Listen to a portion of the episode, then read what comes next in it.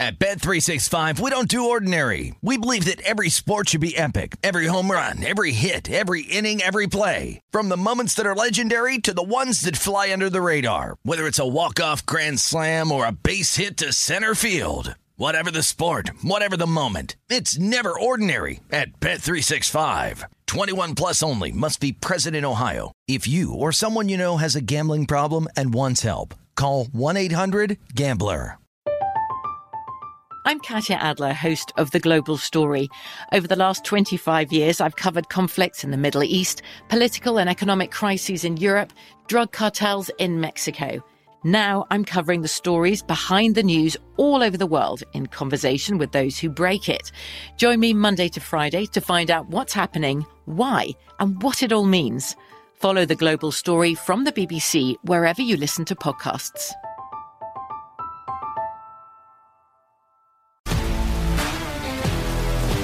If you love sports and true crime, then there's a new podcast from executive producer Dan Patrick and hosted by me, Jay Harris, that you won't want to miss.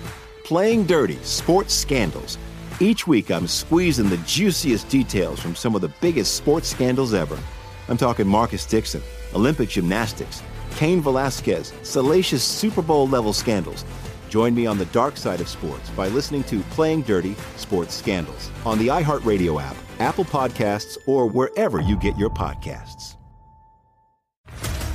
What's up, everybody? This is Stephen A. Smith, host of the Stephen A. Smith Show podcast. Tune in every Monday, Wednesday, and Friday at the very least as I bring you all new episodes that feature the biggest headlines in the world of sports, pop culture, business, and I answer your phone calls and respond to your tweets. You'll hear my unfiltered opinions and straight shooter interviews with top celebrities and game changers.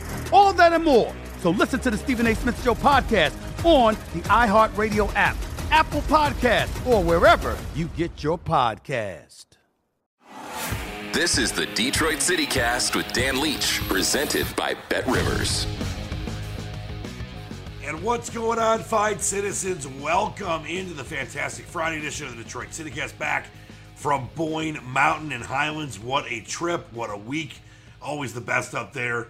Uh, and I recommend to any golfers, if they are looking for a place to go on a trip, head up to Boyne Mountain, Boyne Highlands, the Heather, Alpine, the Ross Memorial, Arthur Hills, Crooked Tree, Bay Harbor. Just the best.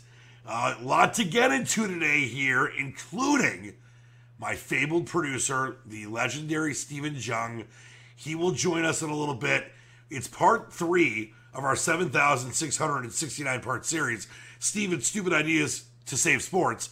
And he's got some doozies today, but also going to talk a little live golf, Big Ten expansion, and always have some great times with my man, Steven, who makes this show sound as great as it possibly can and is always involved in the process of putting things together. So we're looking forward to, to talking to Steven. We haven't had him on in a, a month or, or, so. So looking forward to uh, having the S Man drop by. You know, get to hear him often. He's behind the scenes. But boy, when he comes front and center, you can't get enough of him. And could be happier. Obviously, you feel you feel bad when you're we're you know betting on a stock or betting on uh, you know a sporting event or a, a game, whatever it is. You you want it. You're, you're doing it to win but you can still have some empathy. You know, we have had a great run during Wimbledon, 16 and 6 overall now. And the two big tickets we had were Alex de Minaur to get to the final and to win it all, and Nick Kyrgios to get to the final and win it all. And while Kyrgios hasn't won it yet, we got to still see what happens with Djokovic and Cam Norrie on Friday as, as, far as who will be in the final. Djokovic, a huge favorite, very likely it will be him. But Rafa Nadal, after that epic five setter, that he was able to come back against Taylor Fritz. He had to pull out with an injury. He withdrew. So Kyrgios wins by walkover. What that does is cash that 12 to 1 bet that I told you to put a unit on before Wimbledon. Uh, and de Minaur went from 100 to 1 when we gave it out to you before the tournament to 5 to 1 before he lost that round of 16 match to Garin, who, uh, let's be honest, two sets to love. You just can't blow those. And I think de Minaur, as he gets older, will learn from that and won't. But we cashed on the Kyrgios bet. It's already over. Like I said, I, I don't know if, if, feeling bad is the right term, but I I just it's it's a weird way to win, but it's it's a win. So hopefully you follow me on that play and in the other Wimbledon stuff. Uh, we're gonna get to my Wimbledon play of the day here in just a second. As far as the my thoughts on the women's final, And I just watch for my Twitter for what I think about the men's final. And we figure out who will be facing Nick Kyrgios uh, at the All England Lawn and Tennis Club on Sunday morning Eastern time, early Sunday morning Western time, and here in the Detroit area, of course, early Sunday time. Uh, it will be breakfast at Wimbledon, one of my favorite days, well, Saturday and Sunday, the women's final, the men's final of the sporting year. So we catch that one, and the Tigers keep cashing wins. The Tigers Five in a row they've won. They just beat Cease and the White Sox with Brieske on the mound. They're seven and three in their last ten, but they're still 35 and 47. They're still 10 and a half games out of the division race, uh, or out of you know the, the division lead. But the wild card number can it get better as we go towards the All Star break and creep up to three, four, five games? Maybe when we get into uh, the middle part of August, it's possible. I don't think so. The Tigers still have a negative 82 run differential. They're beating up on a Guardians team that's not playing well. The White Sox, we know, have a ton of problems, and at some point could fire La Russa and are under 500 at 39 and 42. But boy, it's been nice to see the Tigers scoring some runs, pitching well. The fact that they were able to take down the White Sox last night with Cease being outdueled by Brieske, the rookie, who's now just two and six but he's got a 4.16 ERA. Cease dropped to seven and four with a 2.5 ERA. We had no play on the game, uh, but it, actually we we lean, I told you no official play, but I leaned on the over, and I hope you didn't follow me on that because we lost that. Uh, but you know that, that wasn't an official play. So as you know on this show, if I'm giving you a half unit, full unit, three unit, whatever play, I'm betting it. I didn't bet anything on that game, but I did not think the Tigers would win two to one uh, and going to the you know late stage of the game up one nothing just uh, awesome with Baez, you know, homer in his return to Chicago. Different team, obviously, that he played for there, but he returned to Chi Town. Sure, a lot of Javi Baez fans there uh, that have nothing to do with being a Tigers fan. They just wanted to see Baez. Maybe Cubs fans or just, you know, fans from Chicago that liked him and uh, went and saw him. But Soto, 17th save. Is it time to start saying, all right, maybe the quarter's being turned? I don't think so. But boy, it's nice to win five in a row against division, uh, you know, opponents get that nice win for Brieske, get a good hitting, you know, balanced hitting from all up and down this lineup. But we'll see what happens with the Tigers going forward.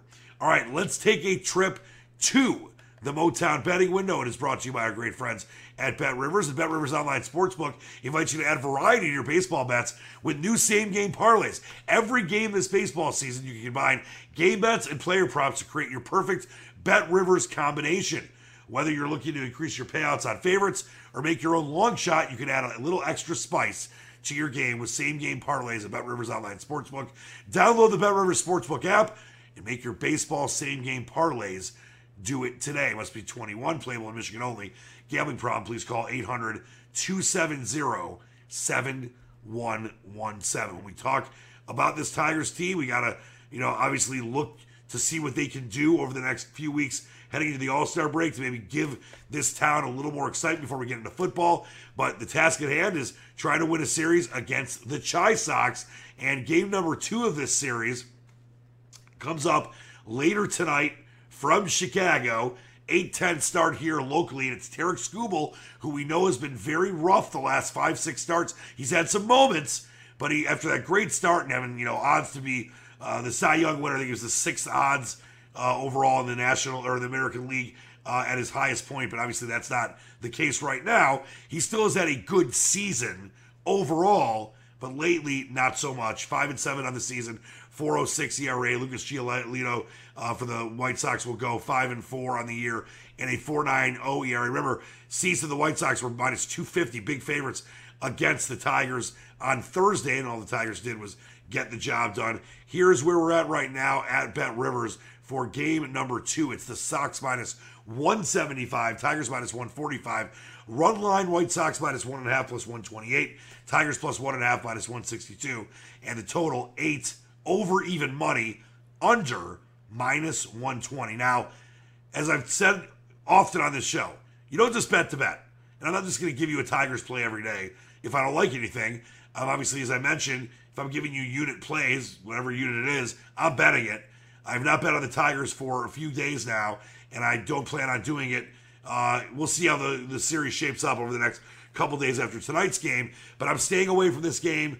Uh, I, I, thought for maybe a second There was some value on the over because the game went under, of course, on Thursday, and I think that there can be some runs scored in this one, and you get eight over even money, but I'm staying away from it. I think the White Sox probably get this series tied at one apiece, but the way the Tigers are playing right now, winners of five in a row and seven and three in their last ten, stay away. I just I, I can't trust the Tigers as a plus 145 favorite, but I'm definitely not taking the White Sox in this situation.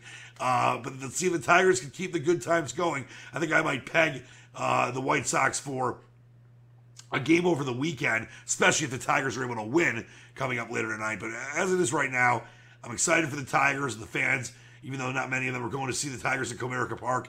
But is this just uh, kind of an exciting period of time for a few weeks and not really a long term situation for this year where this obviously clearly seems like it won't be a playoff type year. But never say never. The Colorado Rockies were a million games out.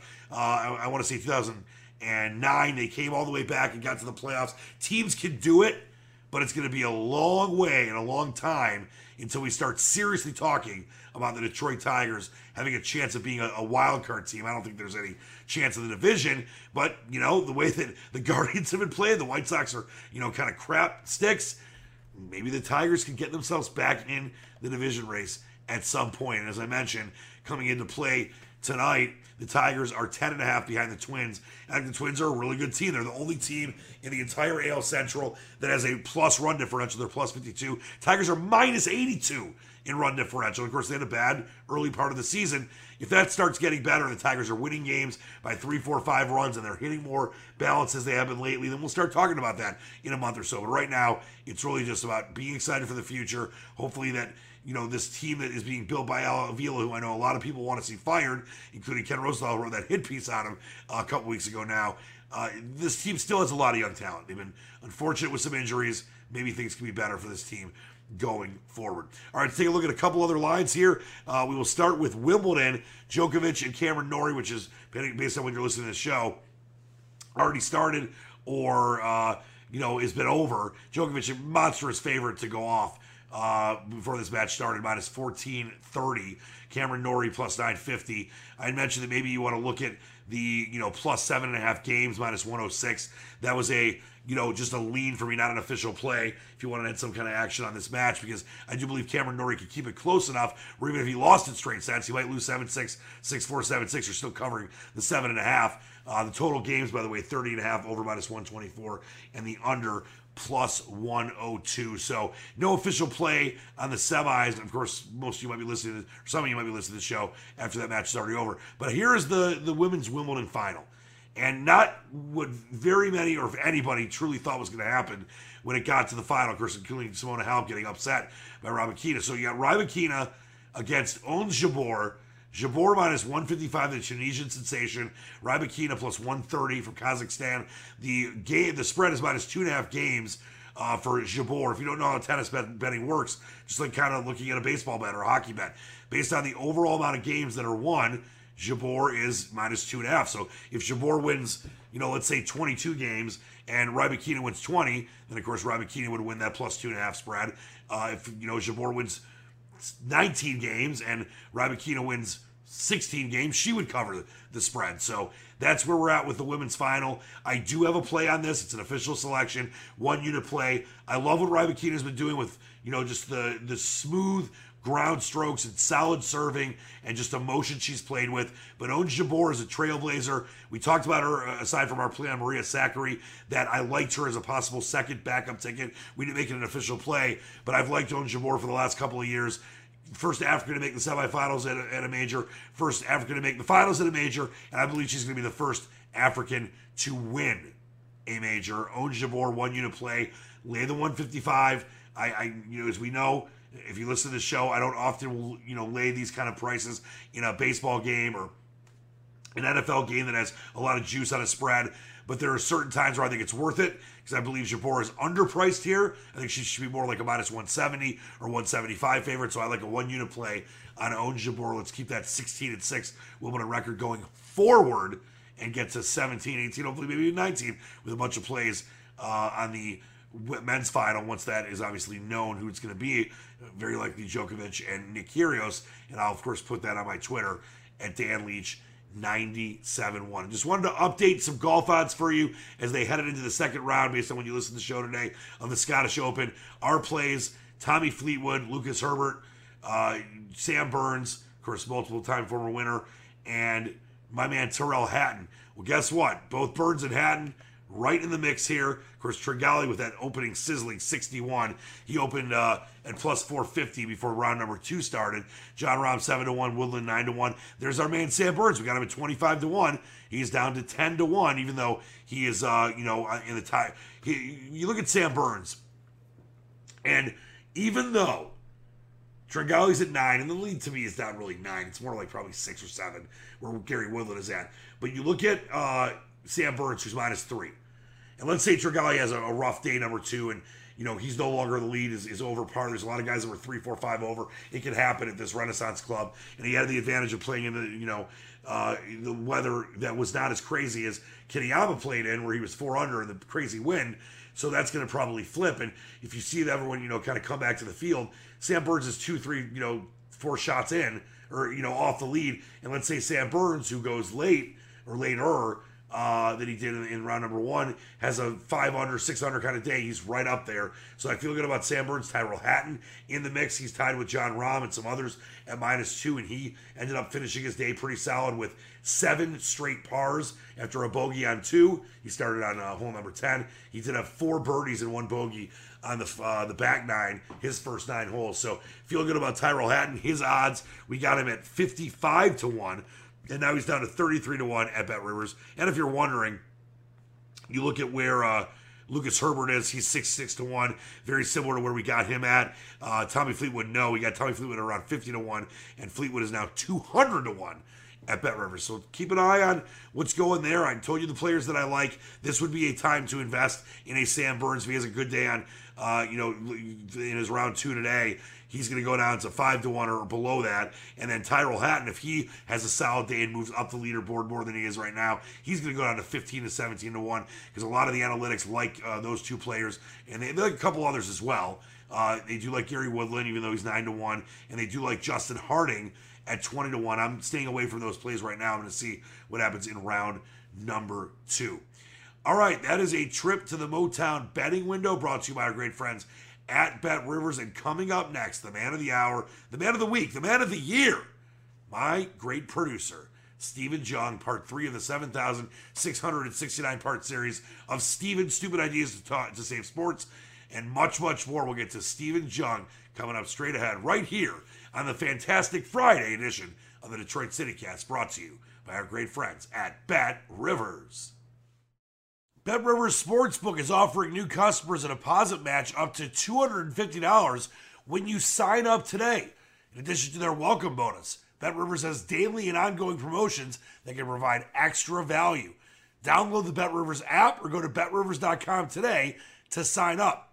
Must be 21, playable in Michigan only. Gambling problem, call 1 800 270 7117.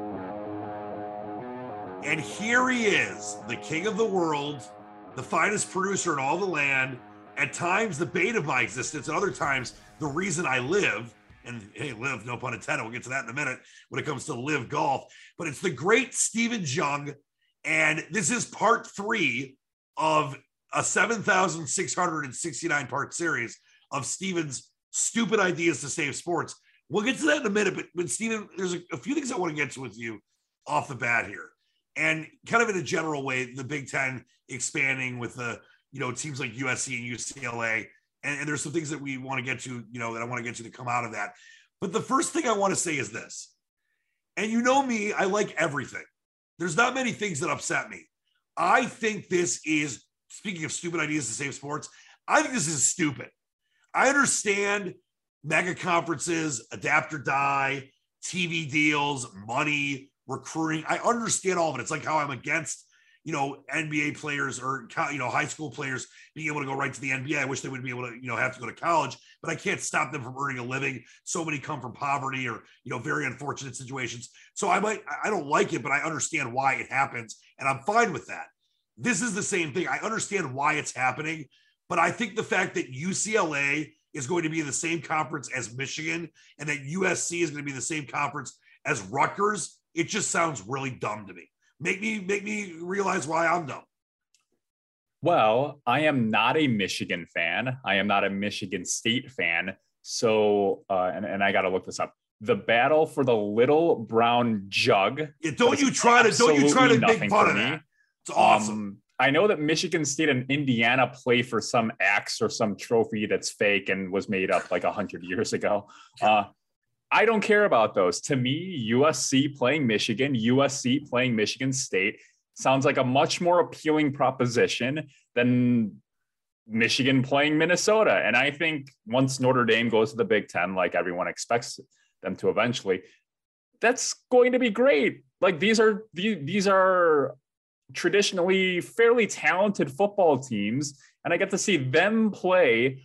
For me, this is great. I, I like Texas A&M playing Alabama. I don't care that Texas A&M doesn't play Texas. I mean, they're going to eventually play them in a, in a couple of years, but yeah, I, am not a traditionalist when it comes to rivalries. I mean, like it'd be cool if Nebraska played Colorado, but would you really care if Nebraska played Colorado the way that those two programs are right now? Who cares? Well, they used to for a million years on the, you know Thanksgiving Friday. But let me just say this, and, and, and uh, once again, you're as the the things that I pointed out with the way I feel about the basketball stuff and the way I feel about this, you're making fair points. I'm not saying you're, you're sounding like you know an absolute moron, but to me, I'm a big tradition guy.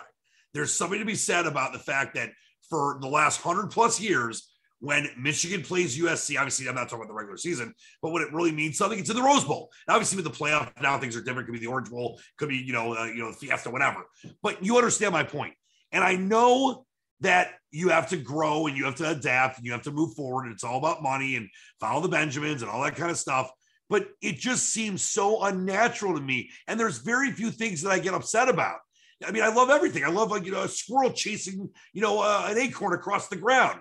But when it comes to this, and yes, Notre Dame better join the Big Ten. They're they're so you know elitist that now with the fact that NBC is probably going to be involved with this Big Ten you know mega TV deal, there's no reason for them not to join now.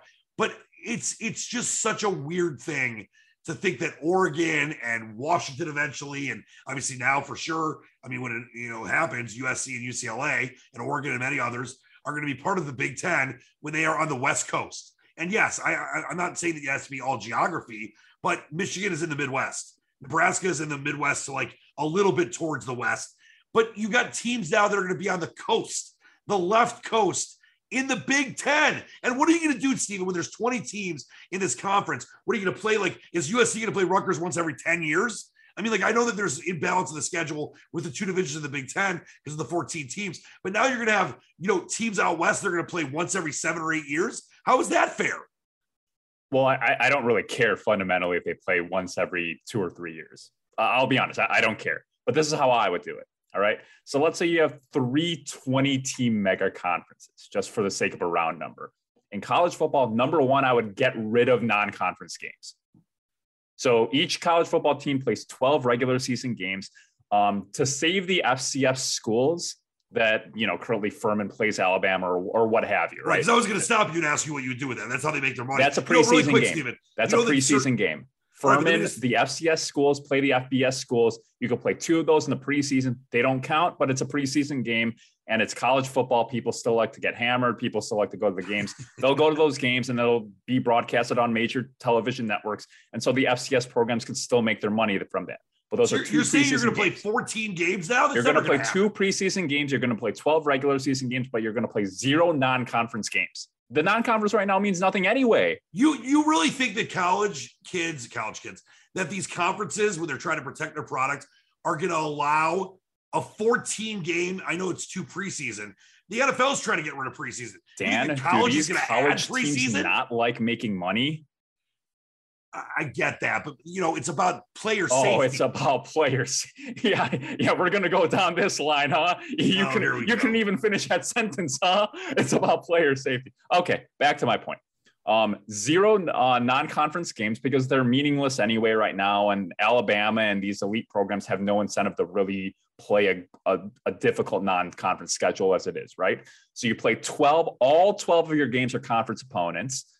I'm assuming you have eight or 10 teams in one division and 10 team, teams in the other division and 20 division mega conferences, right? So then you play all the teams within your division every single year. And then you play two teams on a rotating schedule. So you'll play them once every five years. All right. I mean, listen, I, am fine with that. I mean, if, if this is going to happen, it's going. That's not a terrible idea. I mean, normally I, I make fun of your stupid ideas to save sports. This is not a terrible idea if you have a 20 team mega conference and you go to 12, you know, non-conference games, or I'm sorry, 12 conference games with no non-conference. To me, though, the thing where I think you're crazy, and yeah, I'm not going to go down the player safety wormhole, but I, I could never see there. I think there should be. I'm with you on this, and it would definitely help college teams be better. I would never see them agreeing to put at risk the product they have. And I guess it could be like the NFL where they just, you know, have the starters play a series. Maybe that could work where they're going to allow two extra games as preseason exhibition games on top of a 12 game schedule. Remember, these aren't supposed to be amateurs. They're not getting paid. Yeah, I guess they get NIL money and you know, scholarships. they're not getting paid. 14 games? they're not getting paid. You can All even right, finish that without laughing. Come here on. Come on. Um, this is what I think is happening. I, I, think you have a mindset that these are still amateur athletes and there's like the novelty of college football when the reality is it's just not true anymore. Do you think the student part of student athletes dead forever? Well, it has been dead. for, yeah, for but it doesn't have to totally die. Yeah, it has. I mean, at your school, it has. You're you're one of these major schools that makes a lot of money from this, and that's what's going to run. Yeah, but Michigan's way behind the eight ball on the NIL money. I mean, that's one of the problems with recruiting right now. Well, so that's their problem. The that's their problem. That doesn't that doesn't mean that the sports shouldn't be able to expand and evolve because Michigan's behind at the times, Dan. All right, that's fair enough. Um, I can't um, really yell. All right, so you said you had a three prong plan. Yeah, and then after that, um, this will be a Champions League format. Um, if people are aware of the European soccer yeah, model, explain the, that, please. The the best um, domestic leagues, so each country, England, Spain, Germany, etc., have leagues, and then the top four teams of those 20 team leagues playing a mega tournament for to become the champion of Europe. So that would be a similar thing that you can bring in. You have three mega conference teams. You probably elect the top four teams from those mega conferences to get automatic qualifiers. You probably have to incentivize the, the winner of the conference championship, right? So what you do with like a 16 team playoff, the first round game is the the team that wins the conference has got a home game automatically. So there you incentivize winning the conference championship, right? And then um, the rest of the teams, because the college football playoff committee is going to want to keep their power too, right? Then they rank the top 25 or whatever whatever ranking system that they're going to televise on ESPN to make more money, right? Then the remaining teams get the at-large bids for the remaining spots in the 16 team playoff. Perfect. You know, listen, this I can get you. I've been calling for a 60 team playoff forever, and this I can get behind. But I want to ask you a very important question. And you, you kind of alluded to this earlier. And I understand that for the most part, people think bowl games don't matter. I understand that the playoff matters. And, you know, that's why you have all these kids that are sitting, getting ready for the draft. If it's not a playoff game, even sometimes you've had kids sit uh, you know, in, in playoff games, maybe not, you know, stars, obviously, but some guys that are trying to protect themselves they're going to be second or third or fourth, whatever round draft picks. So I want, I want to ask you about this. I want to ask you about a school like San Jose State. I'm just randomly picking them.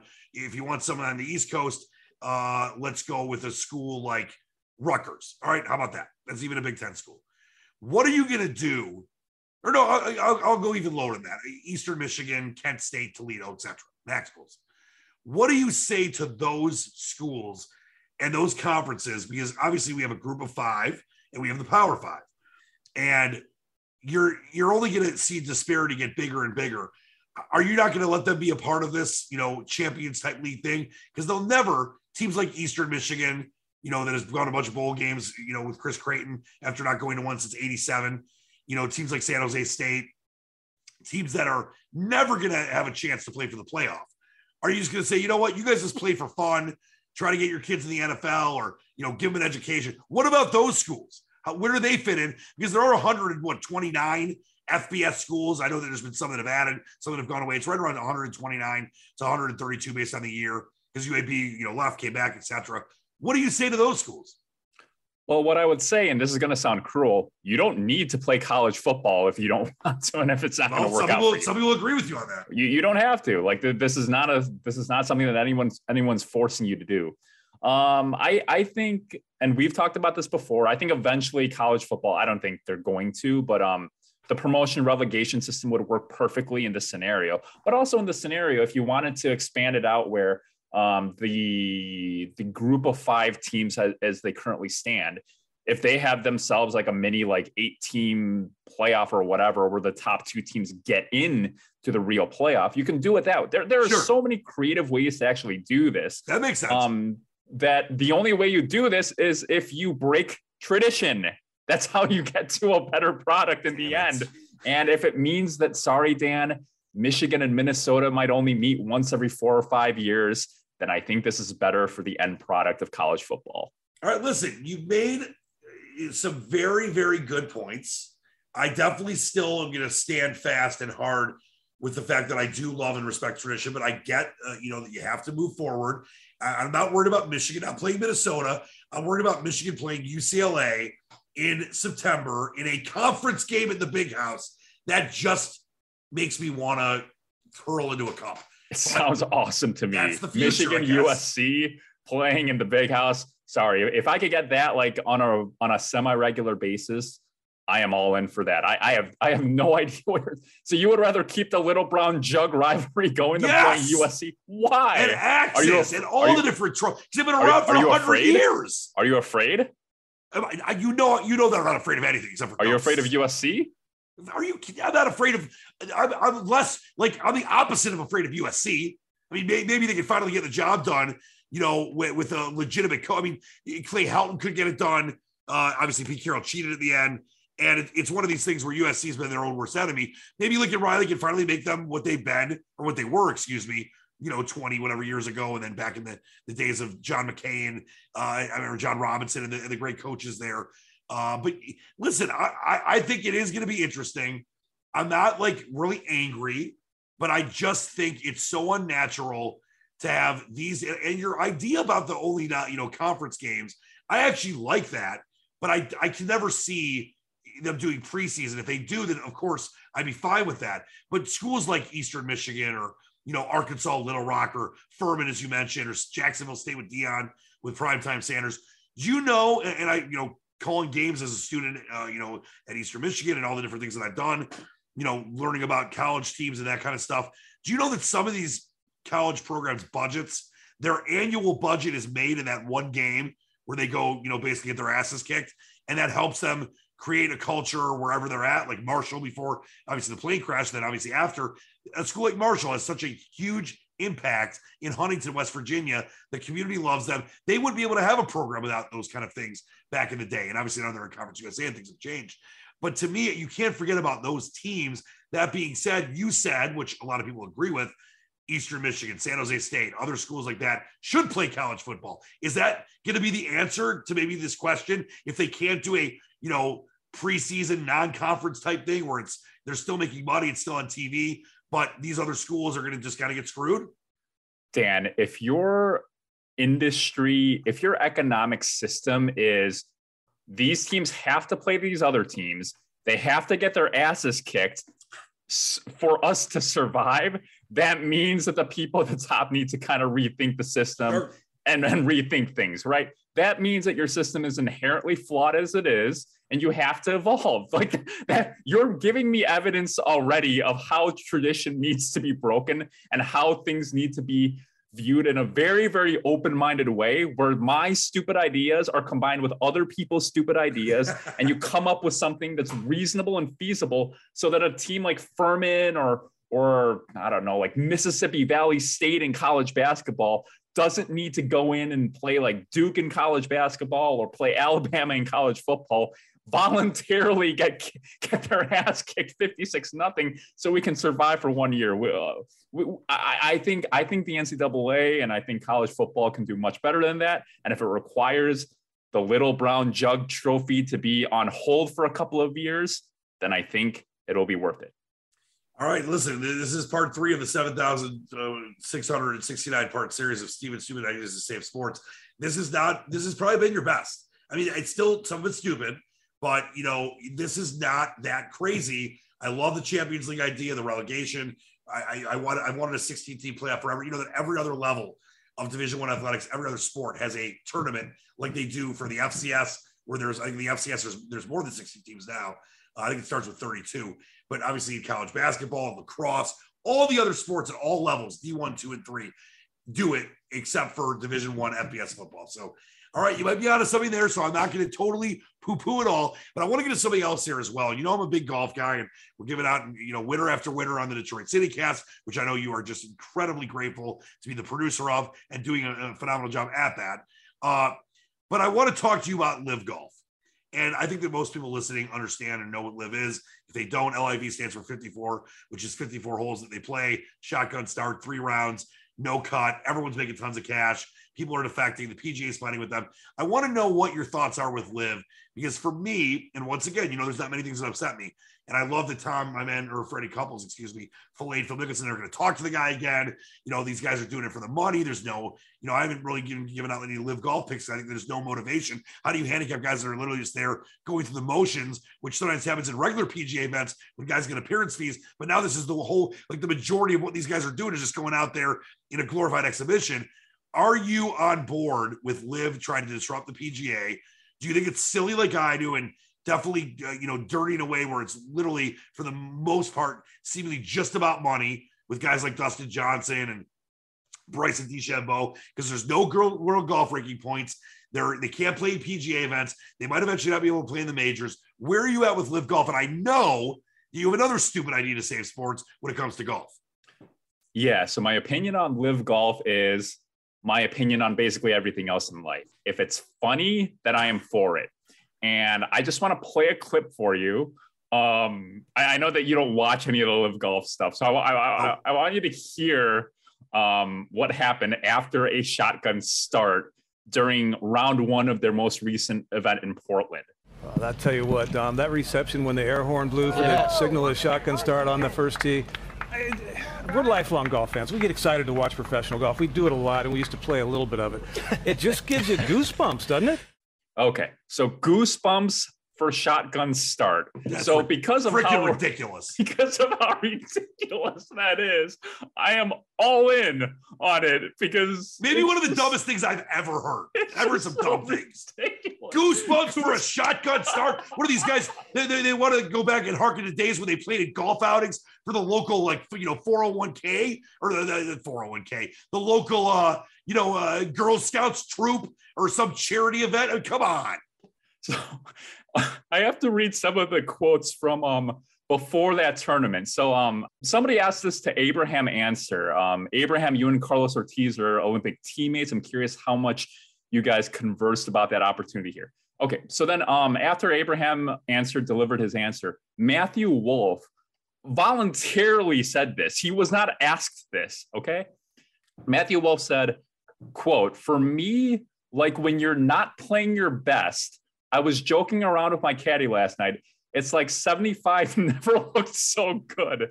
It's like when you're on a team and you have a couple people that play well in that final round, you shoot 75, but one guy on the team might not play well, shoot 77. It's like that 75, even though even though it wasn't that great, it wasn't that bad. So Matthew Wolff is like, you know what I really like about this LIV golf thing? I can play 75 and it doesn't matter. You know, you know, you and I both love golf, and this thing is a total blanking clown show. I mean, this is a guy in Wolff, and I, I listen. All due respect to Wolff, he had a lot of issues, like mental issues, and he's been through a lot, and he's trying to make a comeback. He's definitely a talented guy, but you know, was really, really bad for a while, and and you know, it started contending with some tournaments late last year. So I'm not trying to rip him, but this is the whole point about why LIV is stupid to me. This is a guy that couldn't cut it on the PGA Tour, took the money, took the bonus, is going to play basically in a glorified shotgun exhibition. Everyone makes money. There's, yes, there's motivation to win because you get more money. There's team money. There's bonus money. But yet they're not going out there and saying, oh, you know what? I better make the cut this week so I can keep my tour card or make the cut this week so I can, you know, not have to worry about missing out on, on certain tournaments, you know, make the cut so I can keep my sponsors. They're just going out there and getting paid to golf which I know the other PGA players do, but they're trying to win, move up the world rankings, move up the FedEx Cup rankings, and be able to play in majors and be historic all-time greats. These guys like the DeChambeaus, the Dustin Johnsons, all due respect with all the issues he's had, Matthew Wolff, you know, they're they, they're just literally part you participating. Isn't it? I thought you're against like participation trophies, Stephen. You're not a you're you're a millennial, but you're not someone that thinks that we should all get like you know first place, second place, and 30th place ribbons. That's what this is to me. Yeah, but also you have to factor in the humor of the team names. Um, oh, they're like ridiculous. Niblicks GC. Um, I will be following um, the ups and downs of the Niblicks for sure. And the the Majesticks is another is another good one. That's really Um, creative. I also like how Matthew Wolff uh, said that um, being uh, being with his family more as a 23 year old non-married person without children was a very very important part for his decision. oh yeah, back- yeah, really. Just you go out there party, make tons of cash, and you know hook up with strippers. I want to move on to uh, Pat Perez. One of his quotes was, "For me, it's real, real simple. I'm 46. I've played 515 events. I've been on the road since 1998. Okay, I mean, I've been on the road longer than Matt Wolff has been alive. I have an almost four year old. I missed my son's birth last year, August 18th. I got a call from my wife going into labor. I'm in Jersey. I'm getting ready to start the FedEx playoffs. I'm 116 on the list. I can't leave. I can't miss it. I can't get back. I can't get there and back without spending 150 grand on a private flight. I'm not going to do. So I had to suck on it and I had to miss the birth of my son, which is great because uh, let's see, he's 116th on the list. Um, which means that he's qualified for the following year then. So he could have completely missed the tournament and it would have done absolutely zero harm to him. I feel really bad. I feel really bad, Stephen, that Pat Perez missed his child's birth. But oh my God, you've got people that have been on unemployment, that have lost their jobs, that are just struggling to make it by. They're getting balloon payday loans, that are ruining their lives. You know, all these different issues, inflation, gas prices, et cetera, et cetera. And this guy, Pat Perez, is a top 120 guy in the world. I mean, he has a, a PGA Tour card, makes basically hundreds of thousands to millions of dollars gets to fly, you know, in first class, gets sponsorship money, gets paid to do different appearances because he's a top, you know, 120 player in the world, has, as you know, won millions of dollars in his career. I don't have the numbers in front of me. I know he's won millions overall in prize money. And oh my God, aside from the fact that it sucks miss- miss child's birth, you're playing golf for a living and getting paid absurd amounts for it. But Dan, so Dan, cry me a I- I- freaking river. I need to interrupt because my favorite part from Pat came right after that. Because you know every golfer is very narcissistic and, and they, they kind of live in that in that culture. The next thing that he said, and you know, fortunately, I made the cut and I moved up my status by playing all right, but it still Oh. sucked. a total mess.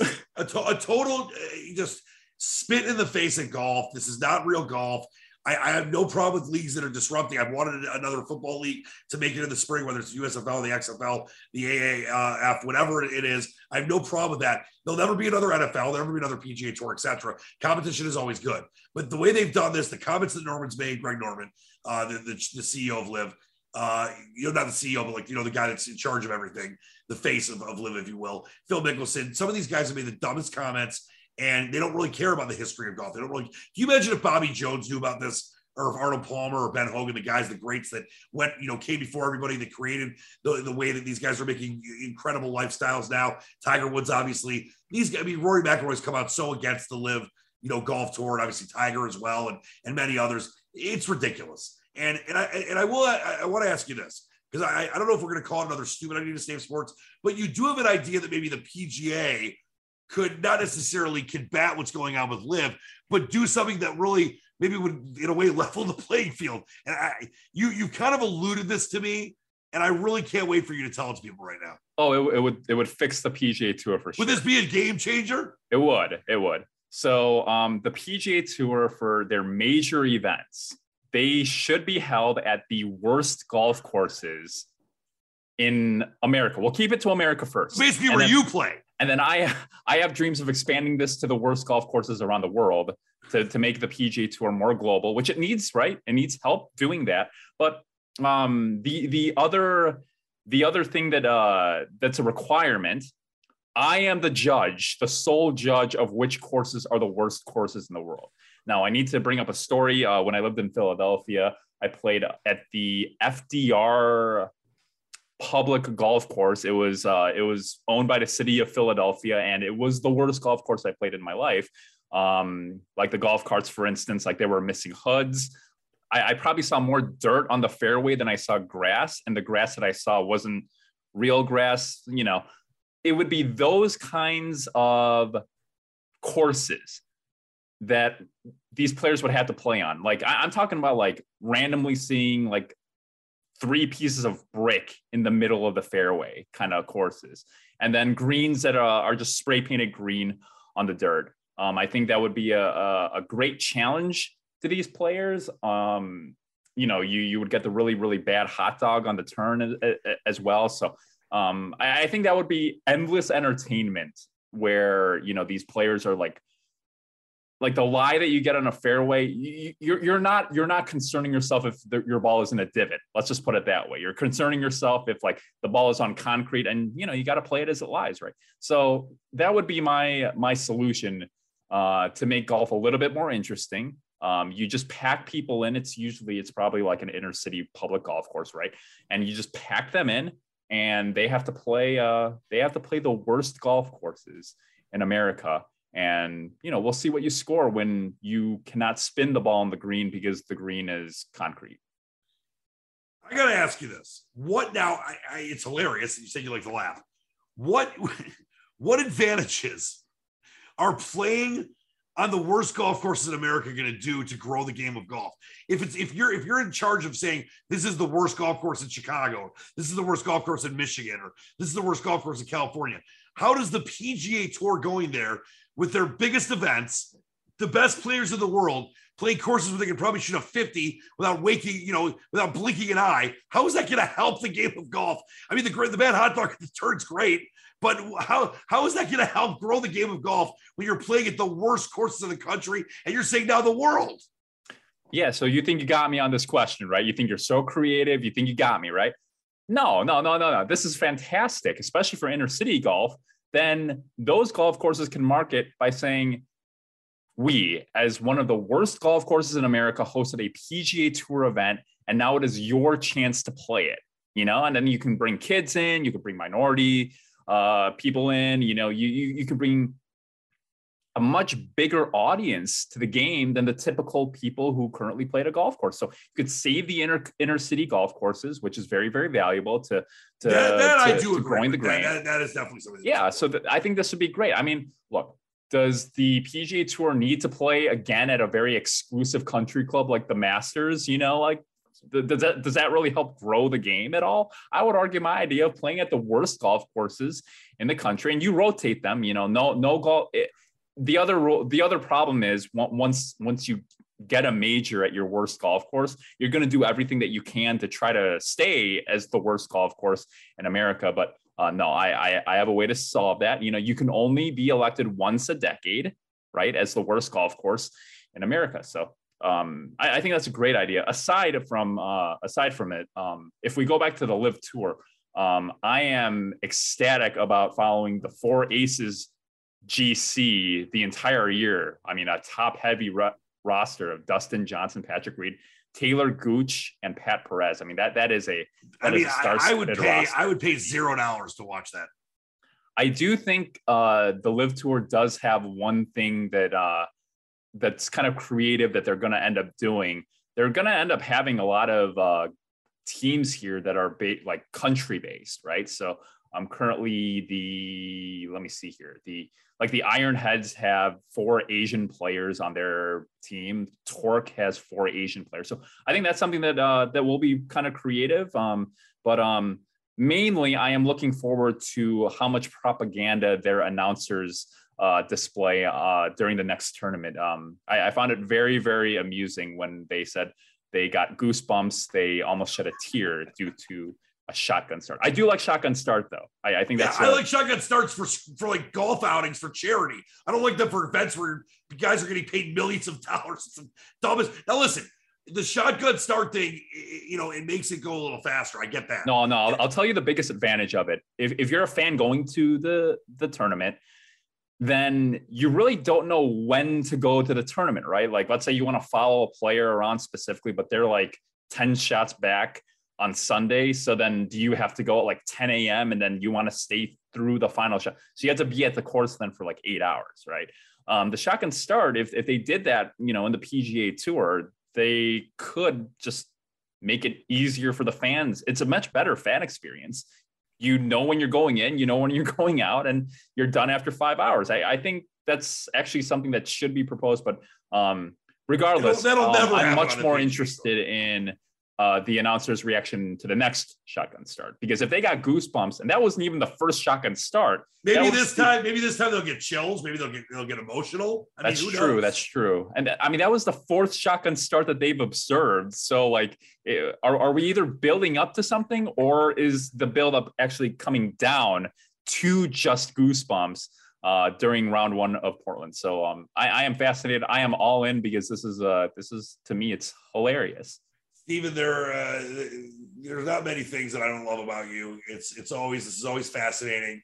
Uh, it's it's one of those things where you and I can sometimes be on totally different sides, but it works because you're you're the ideas producer. You're you know you're the yin to my yang. Yes, sometimes you say some of the most ridiculous things ever, but in, in, in every you know what is it? In sarcasm, there's a hint of truth. In every crazy and stupid idea, there are kernels and sometimes even morsels of brilliance. And I think you're onto a couple things here and there. Uh, generally speaking, there's no chance that there's going to be a major of the worst golf course in America.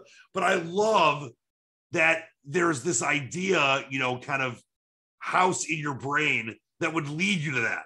Because there are people that, that I guarantee that are listening right now. They're like, Steven's absolutely onto something. I wanted to play at my Muni that's up the street in, you know, Gatlinburg, Tennessee. It'd be sick. But that brings in people and gets them excited. So I got to give you credit for that, Steven. That's that's that at the at the very least. But even when you have a crazy idea, the fact that you're able to come up with it creatively adds to the fun of what you and I do. Because sometimes we're on completely opposite sides. But in, in, in the general sense, the fact that you want things to make you laugh. We need more of that in this world, don't we? I mean, with all the crap going on, that's why I love the show that we do, the Detroit City Cast, the things that I do for VSiN, because we're helping people win money, we're having fun, we're entertaining them. You know, protesters that are, you know, getting over bets, you know, refunded by DraftKings during the Nathan hot dog eating contest. You know, just crazy stuff that's going on and Wimbledon with uh, you know Kyrgios uh, calling uh, umpires snitches and not wearing the proper white, which you think is ridiculous. We'll say that for another show. You have a problem with them, you know, wearing white at Wimbledon because it's been going on for hundred years, but you have an issue with it, right? I, I I just don't get it. It's it's I don't know. It's clothing. It's tradition. What do you not get about? So should we not have July Fourth anymore? No more hot dogs. From now on, you have to eat pizza. But there's no rule 4th. to July Fourth. Like if I don't want a hot dog, then I'm still allowed to celebrate July Fourth. Yeah, but basically what you're saying is 100 years of tradition of wearing white to show respect to the club and the, the grace of the game. You know, now on Easter, Wait, wait, no, no, no, no, no, no. The white shirt, the white shirt is no guarantee for grace of the game. That that there is no connection there. That's something that you just made up. yes, there is. Because you're, yeah, I, I, I, I listen. The, the history of wearing white, I'm not like I can't recall it off the top of my head. There's a reason. I think it had something to do with the Queen, or there was a there's a reason they wear white. Yeah, it's been going on well, for hundred let's years. Celebrate monarchies in 2022. Holy God! like we can't do any better than that. Yeah, yeah. Well, hey, continue to have Furman play Alabama every year just to save their athletic program. We really can't we can't do better than this. I would love to make you like sports czar. Like I think that there should be a position in you know the president, whoever the president's cabinet is, whoever the president is in his cabinet, there should be a sports czar. And I think that you should do it because not only would you completely change the face of sports forever, I think that some people would be really excited about some of your ideas. Others, at times like me, would think you're a crazy person. But if there was a sports czar, these kind of forward thinking, sometimes outlandish and absurd and incredibly stupid ideas are needed to make people realize how lucky we are to have the traditions that we do have, but also that things do need to be changed sometimes. So I would nominate you for sports czar. Uh, talk about things that make you laugh. I would just love for you to be out there hosting press conferences, re- responding to reporters' questions. So, Stephen, can I ask you uh, what is playing the Masters on the worst municipal golf course in Nebraska going to do to, change it? That's going to grow the game. I would love to see your responses to these questions by the media. Yeah, because if I were a sports star, uh, we would have Major League Baseball games under an hour in length because I would just be like, yeah, you want okay, a horn to blow. Okay, you want a horn, horn to blow after, after an hour. Let's go. We've had enough of this. Let's go. We this, this way I could I could keep my dinner plans. You know, perfect. Okay, and then um yeah, for sure, PGA Tour events at worst golf courses. And how about this? Instead of doing a playoff at that worst golf course, if there is a playoff, you go to the most nearest mini golf putt putt game, and that that's it. It's like the Simpsons, right? Like they have the putt putt putt golf like tournament between Bart yeah, Simpson. So why, that's and that's great. Instead of a putt putt contest, why don't you just ask if there's a playoff? Why don't they just go to like the local YMCA and have a diving contest? I mean, that well, I think that's good. Sense. You're you're you're supporting the local community. Uh, I think the other funny thing is the playoff hole would have to you'd have to play golf from the opposite hand of your strength of hand. So if you're a lefty, you have to play righty, and if you're a righty, you have to play lefty. Yeah, why don't we just blindfold them too? Why don't we let them play with the opposite hand and blindfold them? That makes like Caddyshack too with Ty Webb. Let's just do that. No, I don't want to take away one of their senses. That's the thing. I, I think that's a little bit inhumane. Um, yeah, you just want to you don't want to take away their senses. You just want to take away their sanity. Well, no, I just want to make it harder for them. They're like, "Yeah, greatest players in the world, greatest players in the world." Okay, well, what, let, let, let's prove it then. You know, like especially with golf, you don't play defense. You know, no nobody's trying to defend defend your shot. You know, you're just playing playing against yourself. Um, but you know, th- those are ideas that I am willing to sacrifice. I am not willing to sacrifice playing major tournaments at the worst golf courses in America. I can't wait to see what you're going to cook up next for part four of the 7,669 part series of Steven's Stupid Ideas to Save Sports. But on a serious note, and I, I, I've had you on a few times now. I mean, you've done a lot of stuff, obviously, for our show, and I'm very grateful. But we, we at the Detroit City Cast, meaning me, because I'm the host, are very, very lucky to have you uh, even when things are crazy. So I want to thank you again. It's a, I love bringing you on. We'll do a lot more of this going forward. Uh, you work very hard. You have a lot of different shows that you're involved with. So for you to spend some time with us means a lot. And I can't wait to see what you have next. Maybe next you'll have some kind of sport where you'll be in an airplane and you've got to like, I don't know, jump from airplane to airplane with some kind of lacrosse, you know, uh, stick and there's going to be you know money involved. I don't know. I don't know what I don't know what the next idea is going to be, Stephen, but it's going to be something that's going to make us go absolutely crazy, and also for some to think that you're a genius. Yeah, I, I would have to think of it a little bit harder myself, but um, I'm going to focus on the sports that I think need the most help going forward. So that's probably baseball. That's probably golf. Um, this goes without saying, but there shouldn't be dress codes, you know, in, in golf and major tournaments. So that's just that's not a stupid idea, though. That's just like okay, we, we I, I, I get it. I, I get it. You don't need to insist upon yourself as much as you do. But thank you very much indeed, Dan no, I, and, and, thank you. And it's it's you're the best man, and, and you work your, your butt off, and you make my my show and so many others so much better. So thanks for what you do, and we'll continue to have you on and talk about these insanely ridiculous, but sometimes uh, kernels of brilliant ideas. Stephen, thanks as always. You're the best. Uh, I look forward to part four of this great series, and keep up the great work. We'll we'll talk with you soon. Thank you very much indeed. There he is, the great Stephen Jung. That's going to do it for us here today on the Fantastic Friday edition of the Detroit City Cast. Big week next week. We debut Michigan Mondays with a focus on Michigan State and Michigan football, different stories, odds updates as we get closer and closer, about 50 so days away from the start of college football and then pro football. So look forward to that. We'll also be spending a lot more time talking Lions and the NFL uh, throughout the week as well here on the Detroit City Cast. Till next time, thanks so much to Stephen Jung. I'm Dan Leach, the Squatch. Keep reaching for your stars. Believe in the dream. We're out.